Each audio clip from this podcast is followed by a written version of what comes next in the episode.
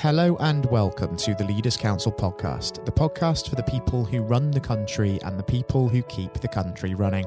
My name is Scott Challoner, and you join us on a cloudy day here in the capital as once again we bring together a variety of distinct perspectives on leadership. A little later on in today's show, we'll be joined by former England cricket captain Sir Andrew Strauss. But first and foremost, I'm delighted to have Alex O'Neill alongside me. Alex is the operations director at Embark Learning, a professional training and coaching company based in Sutton Coldfield in the West Midlands. The company specialises in healthcare courses and qualifications, as well as social care training courses as well. Um, Alex, very warm welcome to you today, and thank you ever so much for joining us this afternoon. No problem. Glad to be here. It's a real pleasure having you with us. Um, whole reason we're here, of course, is to discuss leadership and really bring that into focus. And considering that today's generation of business leaders, I think it's fair to say, is going through one of the greatest challenges of our time in the shape of COVID 19, I feel it would be remiss of me to begin with not to ask you just to what extent the pandemic has affected you and your business operations thus far. Yeah, sure. Um, well, as you say, it's uh, you've got to step away from sort of hitting too many cliches about um, unprecedented times and the like. But uh, yeah, it's it's it's been an interesting time for sure. Um, it's it's given us a lot of lessons. I think hindsight will be a very valuable tool moving forward. Um, but you know, for all of the challenges, there are and have been some unbelievable opportunities as well. So it's how you embrace the difficulties and challenges really, and, and pick your way through the uh, through the problems. And thinking about some of the things that you have learned from this experience of crisis management, let's call it that, if we are going to sort of look at a silver lining of all of this, what are some of the things that you'd say you have learned from this? Well, uh, I think the adaptability from a, a, personal perspective in terms of our business and our operation, um, I think the the flexibility of the team and the staff, the innovation, uh, the ability to adapt to change when needs must. Um, personally, I think I've found it quite interesting to watch the team develop and cope with the uh, issues that they've had. Um, when you consider that most organisations have difficulty when they are trying to manage change because people typically don't like it, uh, being forced into that corner as we were, um, people responded, and I think the level of leadership from top to bottom, uh, the interaction, the cooperation, the ability to meet the challenges was, was fantastic. Um, embracing IT, from being a business that very much deal in the world of face to face, hands on teaching uh, within the health and social care sector, to have that pretty much closed down overnight um, was significant. Um, there were a few sort of hair raising moments, um, but we've become very accustomed with that thing called Zoom. Um, our delivery models have all moved online. Mm. We've adapted products such as Google's learning platform. Um, and we literally, at the flip of a coin, turned everything onto a fully deliverable online model within something like 72 hours. It was incredible. Um, and to see the team in full action doing all of that whilst they were also watching the news and having their own personal worries about what was going to happen and what was kicking off all over the world was just, you know, staggering, really. So moving forward, um, we've come through the worst of that over the last six months. And uh, being frank about it, if we can deal with that, we can pretty much deal with anything. So, still providing for me is that I do know we've got a very robust, uh, very innovative, and very forward thinking group of individuals that have helped us to get through it all. Mm. And they do say, don't they, that you sort of learn more about yourself and your business when the chips are down and when than when things are going well. And people really have during this period stood up and been counted. And people have had a lot to of credit to give to uh, their teams um, in the business world because they've been so vital in just going that extra mile, getting their heads down, and just keeping things ticking over during this time. Massively, yeah, absolutely. And as you say, you know, the sing when you're winning. Um, it's all good to be successful and to give everybody pats on the back. Um, but for us, uh, we had the situation of well, so many, so many things. Um, things like furlough, um, these words that we didn't even know existed sort of six months ago. Zoom meetings, Microsoft Teams, etc. Um, and for a, for a group of people, for a team to to be able to adapt to those significant worries uh, in a world of you know effectively fear in terms of the news, twenty four seven around the clock, constantly scaring people. There was lockdown, streets were quiet and empty, colleges were closed, job centres were closed. Those are all key areas for the operation of our business day to day. Um, we work with the health and social care sector, and there was the huge strains and issues within that particular uh, service. So across the board, we couldn't have created a more perfect storm for ourselves if mm. uh, we're being totally honest. Um, but as I say, they stepped up, pulled together, and um, we've shown collectively as a group of people what we can do.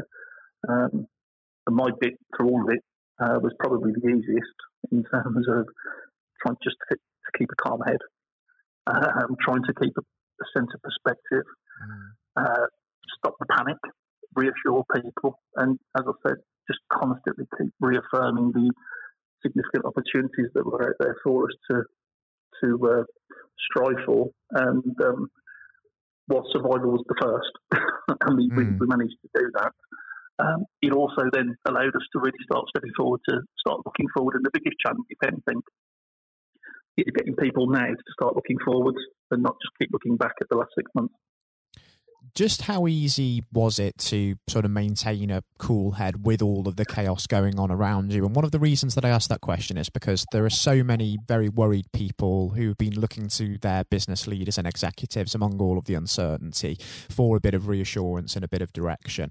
But when you're the one who is the decision maker at the top of the tree, almost running the business, um, as it were. You're in a leadership position, and there isn't really anybody above you, as it were, to essentially refer to. I mean, you don't really sort of have that kind of fallback, do you? So you have to try and find inspiration from elsewhere as well.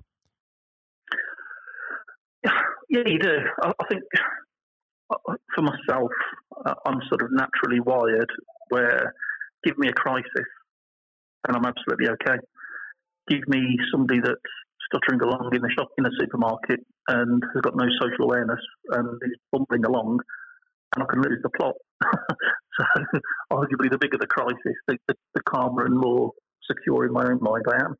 Um, and I think when you are leading a team of people that, and you are responsible for making sure they're paid at the end of each month, and you're responsible for the running of the business, you have to make sure that you've got a clear, simple head. And for me, uh, the mantra that we maintain in all of our operations across the board every day pandemic or not, everything is around keeping things simple, uh, not overcomplicating it, um, keeping our eyes on what our strategy is and what we're trying to achieve, and just do to the best of our ability. And as long as we keep doing that, um, no matter what is thrown at us from the outside, um, as long as we stay true to what we're trying to achieve and doing things for the right reasons and to the best standards, nothing really changes. Um, when you get home as a as a dad and as a husband and whatever else, and you're watching the news and seeing what's happening and the implications to family and friends and others, um, personally, um, I actually felt incredibly lucky throughout the process. Um, if I was running a pub or a restaurant and there was no plan B, I would be in a, a very difficult place. Um, for us, we we remained as busy as ever. We just had to adapt to a different delivery model. So in a lot of ways, um, I wouldn't say I feel like a fraud for saying it was difficult and challenging. It really was, but we still had a business to operate in. So in so many ways, we were blessed. And thinking just about what changes are going to come about as a result of the uh, the lockdown period, what features of this last few months do you think could become a permanent fixture in the way that business operates in this country, particularly with regard to sustainability and working practices? Because there's been a great deal of debate about that since all of this, hasn't there? Yeah, um, I think the, the, the, obvious ones jump out in terms of flexible working, um, trusting uh, more sort of dispersed workforce. People working from home, obviously, um, not being tied to that sort of eight or five, nine or five uh, treadmill and commute. Um, so I think there's definitely there's definitely something from that you know that will remain from there in terms of a flexible workforce. The reliance upon IT with regards to a cloud-based business so that we can operate literally anywhere in the world uh, as long as there's an internet signal. Um, the use of IT and technology with regards to reaching out to learners and to the sort of potential carers of the future that we do train, do work with to enable them to have a flexible mode of learning so that you know they do not necessarily rely on being classroom based for all of their programs. Um, so there are a number of areas that we will that we've had to be forced into adopting and using, and we've come out the other side and we've seen some absolute definite benefits, which we will you know undoubtedly carry on with. And thinking about what the next 12 to 18 months might bring very specifically for yourself and for Embark Learning, we know that we're going to have to adjust during this time to the new normal way of living and working. But what is it that you really hope to achieve as a business during this time? Yeah, well, we're just in. There's two things that will come out of this. Um, interestingly, in around about the sort of April May time, when we were right in the throes of the sort of deepest, darkest days of the chaos, um, we made a decision back then that we needed to try and catch a snapshot of where we were and what was going on. And we commissioned uh, ourselves to produce a book, um, a, book of stories of every single person within our business, including those that work out in the field within care homes, uh, our care staff, some of our nurses, and all of our logistical sort of head office teams and everybody produced their own individual personal story of the crisis, as it were, and how it's played out for them personally and professionally.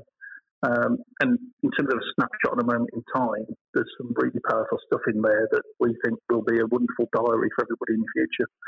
So we're just due to get that uh, particular project published over the next two to three weeks, uh, which we think will be, as I said, a wonderful sort of bookmark that was Alex O'Neill speaking, Operations Director at Embark Learning in Sutton Coldfield, West Midlands. I hope you all enjoyed the interview and, of course, learning more about how the whole team at Embark Learning is continuing to strive and raise standards even throughout this most challenging time. Coming up next on the programme today, I'll be handing over to Jonathan White for his exclusive interview with former England cricket captain Sir Andrew Strauss. Since retiring from playing, Sir Andrew has become the Director of Cricket for the England and Wales Wales Cricket Board. However, during his playing days, he joined an illustrious club of just three England captains to have secured the Ashes both at home and away in Australia. He also racked up the second highest number of Test victories for an England skipper in history. I hope that you all enjoyed listening just as much as my colleague Jonathan relished the opportunity to speak with Sir Andrew, and all of that is, of course, coming up next. Hello and welcome. I'm Jonathan White, and today we are joined by Sir Andrew Strauss, former captain of the England cricket team and former director of cricket at the ECB. Sir Andrew, thank you very much for joining us today. Real pleasure to be here. Thank you. It, the pleasure is all of ours. You know, and you've had a distinguished career, as I said, both on and off the pitch in English cricket, recognised not least with your knighthood for services to sport just last year. So congratulations on that. Yeah, thank you. Um, now there have been ups and downs in the career, like any career, including public and private disagreements with certain individuals. And on that front, I think what everybody wants to know. Have you finally forgiven Marcus Trescothick for giving you that stupid Lord Brocket nickname? um, well, my recollection was that it wasn't Marcus Trescothick who gave me that nickname. Ah. It was actually Mark Butcher.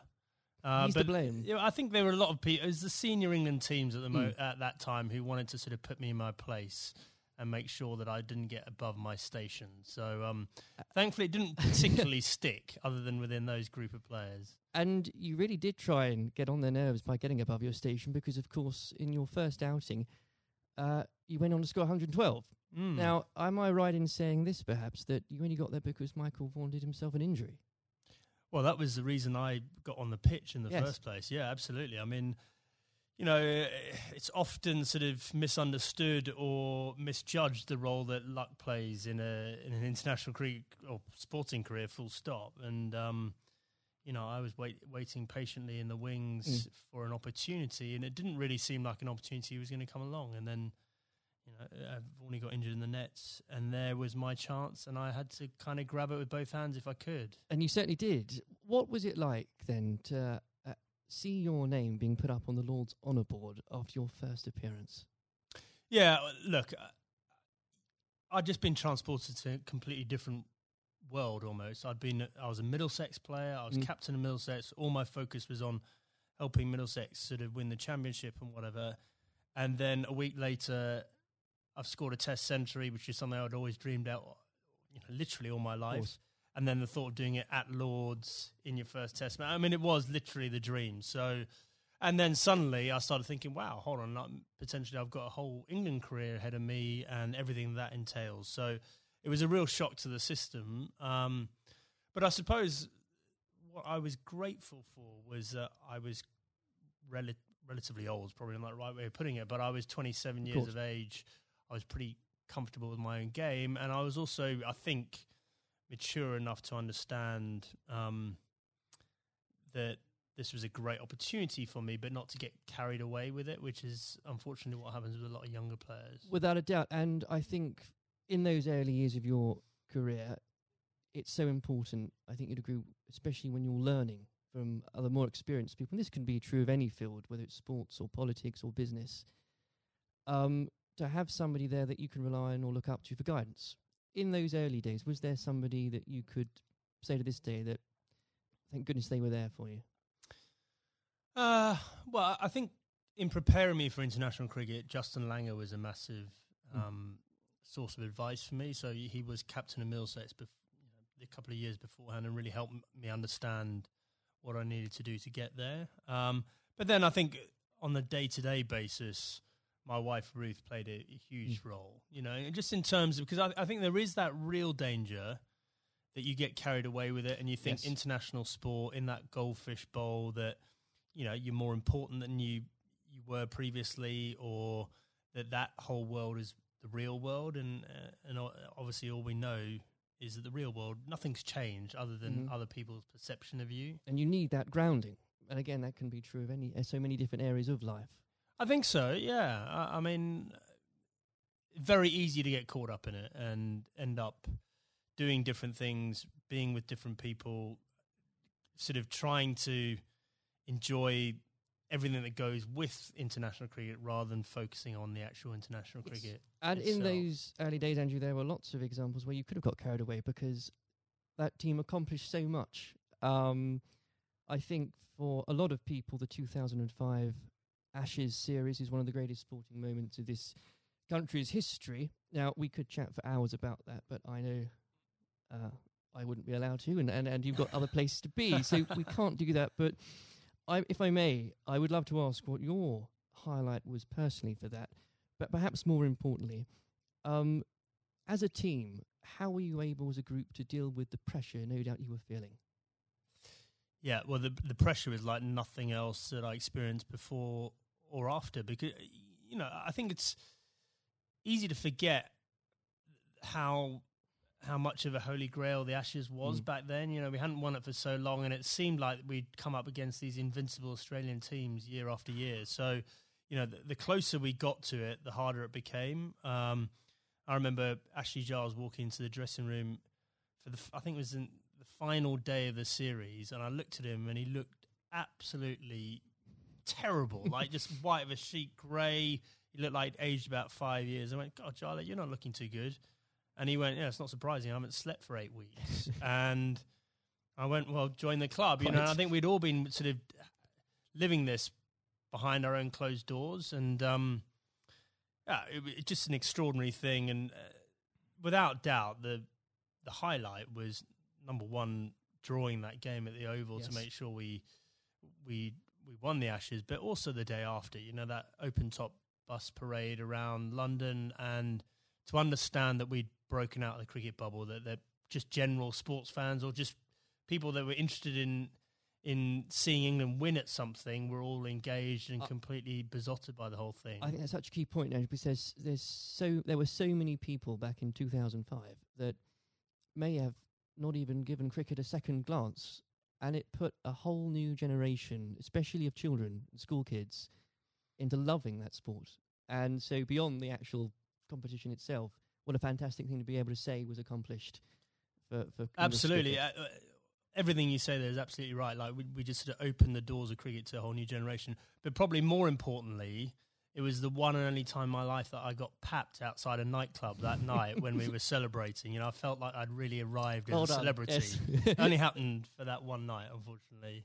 But I, I did ask for a highlight, and if you didn't perhaps give a specific one on the pitch, uh, uh, so I would suggest perhaps that catch at Trent Bridge. No, no, no. I mean, the, the catch at Trent Bridge was, uh, you know, you see a ball, you stick out your hand, and it goes in. I I think um, my personal highlight was I scored 100 in that fifth Test Yes. match under real pressure, and that that was one that, you know, that that wasn't a moment. That was a, a number of hours, and I had to dig pretty deep to do that. Now, obviously, not that long later, uh, and you were lucky enough and the privilege, I'm sure, no doubt, to serve as captain. And whether you like it or not, you become the focal point of criticism. Uh, you looked on, up to, and relied upon to be strong, especially when the going gets tough. You become a leader in many senses of the word. Uh, during your time as captain, what qualities does one require to fulfill that role? um, well, a fair amount of resilience for starters. You know, you're absolutely right. You, you know, I, I remember when I I got the role, it, it did feel like biggest sort of poison chalice of all time, and the you know sort of a litany of England captains had sort of been churned up by the job prior to me taking over. So th- there was that sort of realization this is going to be a tough thing to do, um, and you're going to have to dig pretty deep. But I think actually the most important thing was sort of just pushing all that noise to one side and just clarifying okay if i'm going to do this job what is it that we really want to achieve out of this and so you, th- suddenly that becomes a bit more exciting and a bit more enticing the idea of well we can do something that's never been done before here and i've got the opportunity to to play my part in that so um you know i think that would that was a big part of it for me um you know, I think a lot of those qualities around leadership, I don't think you know you have them until you're in that situation. And it's very hard to prepare yourself properly for those sort of situations. Um, and when managing a team, uh, you're required to manage, of course, what some people could call big personalities. Others could use different, shorter words. How poisonous can it be, players, when players, and indeed, and this applies again to so many different areas of life, when individuals um, think they are perhaps more important than than a team? Well, I, I think probably worth broadening out that a bit. You know, I, I think there there are all sorts of different people that you have to um, sort of contend with in a team environment, and uh, the job of the leadership or the management is to tr- to try and sort of gel them all together and get them bought into what you're trying to do and whatever. So, you know, th- there are some people that are a bit more self-absorbed. There's some people that are slightly more maverick in the, the way they they view the world. Um, there's some people that are very quiet. Uh, there's some people that are, you know, p- perhaps very worried about what might go wrong. And so you've got to try and Mm. understand all these people individually and try and get the best out of them. Um, but th- th- yeah, there was definitely a line there for me in terms of um, embracing difference up to the point where someone doing following their agenda was going in a completely different path from the team's agenda and you know if and when that happens that that should be a problem for a leadership and if it isn't a problem then you're not doing your Th- job properly. Absolutely. Um, and w- with all that in mind, actually, uh, and perhaps this is a bit of a mean question, but what advice would you give to others in a similar position, leading a team, um, being looked up to? What would be the key advice you'd give to them, and that you couldn't really do without it? Just generally about leading I a team? think so, okay uh, number one thing about leadership i'm absolutely certain about this is that the people you're leading need to know that you care about them. Mm. and if if they genuinely believe you've got their best interests at heart they will forgive all sorts of other inadequacies you might have and i definitely had many. Um, because they, they'll know your heart's in the right place and they uh, they'll feel comforted. There'll be a degree of sort of psychological safety or some or whatever it might you might term to to make sure that the, team comes together when the going gets tough. If they genuinely don't believe you care about them and you're in it for yourself, um, doesn't matter how charismatic you might be. It doesn't matter, you know, how gregarious and and how um, impressive you might be as a person, they will be wary of you.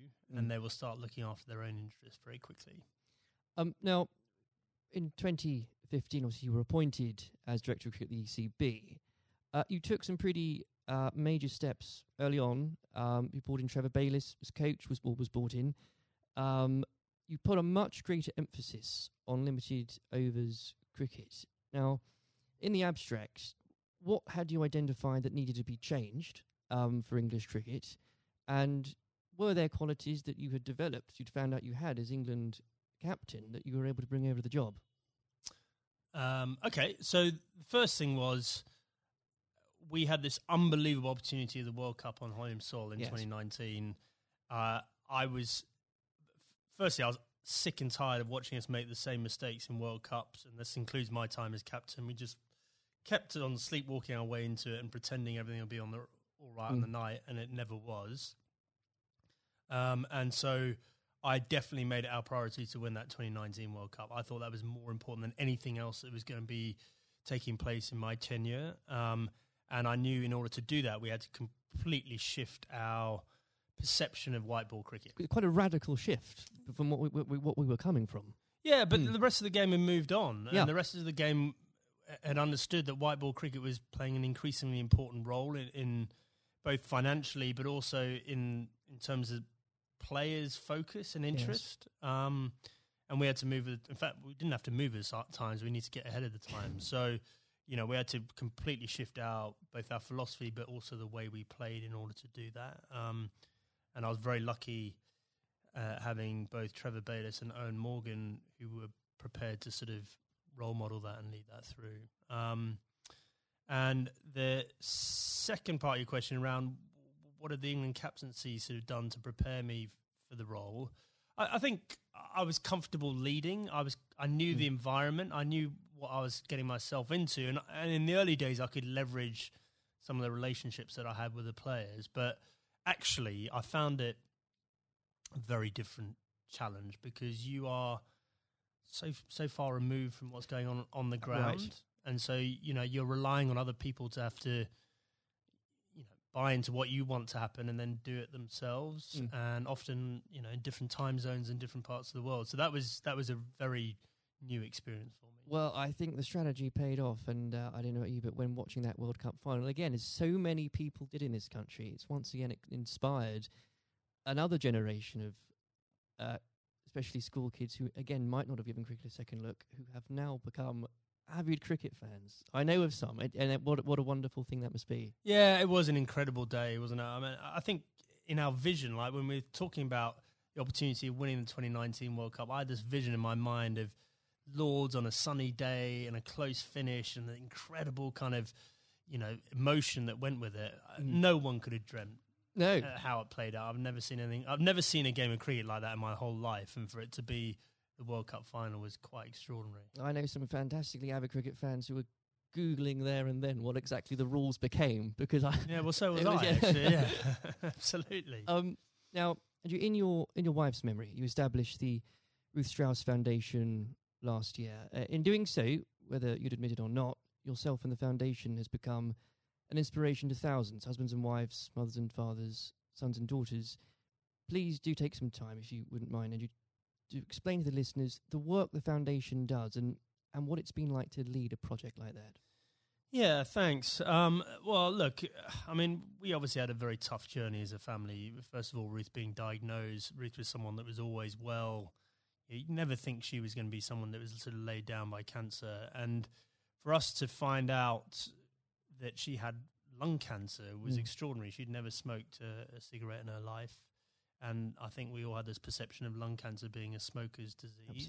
Um, and so, just uh, having gone through the experience, and obviously some very low times, and us coming to terms with the fact that that Ruth had stage four cancer and she was going to die, um, we learnt a lot in that process, and and thankfully we had time for me to speak to Ruth before she died about legacy and what we could do to make something positive come out of you know this experience we'd all been through so after she died in December uh, 2018, uh, I came back and launched a foundation with two f- focuses. Number one, to fund research into these rare forms of lung cancer. These mm. are the non-smoking lung cancers. Um, five to seven thousand people each year in this country are diagnosed with these. No one knows why they're getting them, um, but they're on the increase, and it's women, young women, that are affected more than men. Extraordinary so, numbers. Yeah, I mean, it, in the list of top ten cancers, it's number eight. Rare forms right. of lung cancer, number eight. So it's not really rare. It's probably a misnomer, but it's um, yeah, we're really lacking in funding and understanding.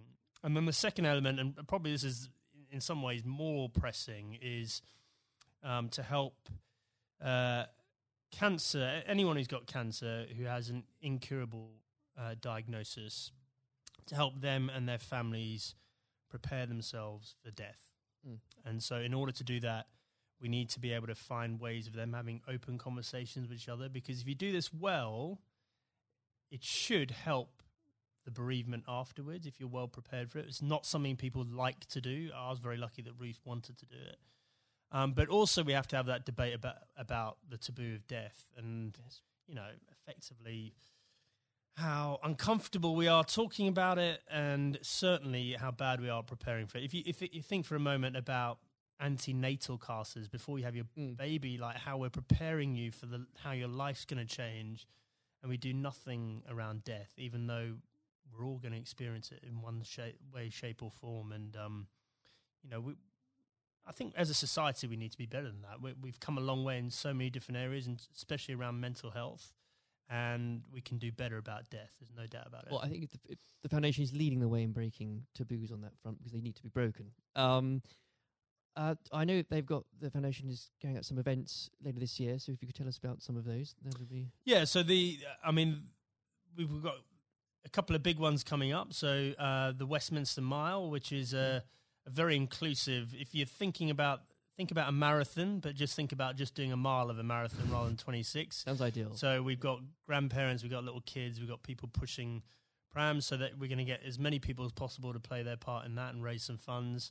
Um, we've got the Red for Ruth Day at Lords again, so that was an incredible day for us last year. You could, you, whether you were there or not, especially if you were there. I mean to say, but whether it was the photos in the papers the next day, what an extra! I think it was the fifteenth of April, wasn't it? What an extraordinary day, and what an overwhelming day that must have been for you.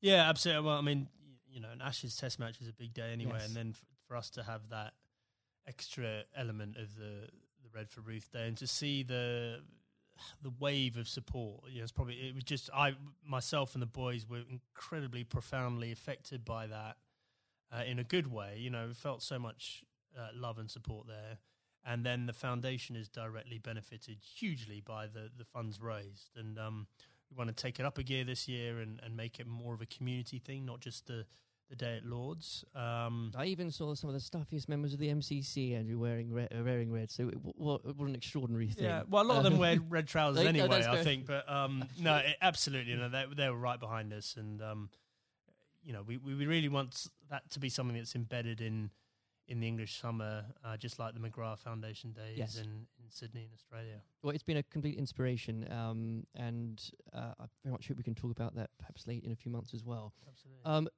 before we go, as I'm conscious of the time, we uh, it's also an exciting year for domestic cricket. Um, not least uh, because of the introduction of the hundred, not without its critics. I should, and I know you're uh, a big proponent of it. Um, the blast has clearly shown um, that the short form of the game has brought cricket to a new and growing audience, exciting games. Uh, what do you say to those that ask, why do we need the hundred as well? Uh, well, so the hundred is the most important uh, step forward in domestic cricket in this country ever, and the reason for that is that increasingly, well, there's two things. First of all, we need to break out of the cricket bubble. So the blast followers tend to be the same people that follow other cricket, right? And therefore, you know, that's a small audience mm-hmm. and potentially a, a, declining one over time. Even though the blast sales are increasing, uh, we need to break out of that and try and get more general sports fans into cricket. Um, but more importantly, um, just the the way the tournament's set up, and it's one day, one game a day over a six week period. Broadcasters will pay money for that, and therefore, what we're trying to do is re- reduce our reliance on international cricket paying all the bills. If you think about Test cricket and some of the issues around the world, we just can't rely on that money coming in mm. to fund the game. So we need to find another way of doing that. Um, I just think it's going to be an incredible success. I'm so excited about it.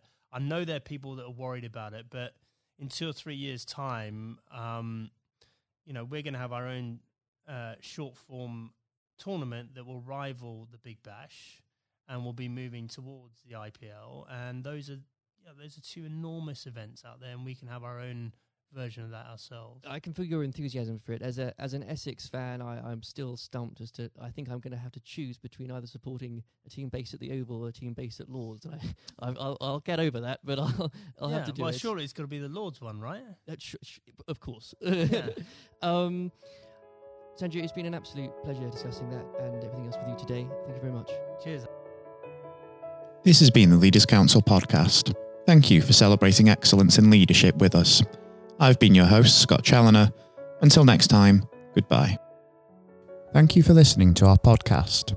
The views expressed within the podcast do not reflect the views of the Leaders Council of Great Britain and Northern Ireland, its parent company or subsidiaries, members of staff, or other guests of any other person therein associated.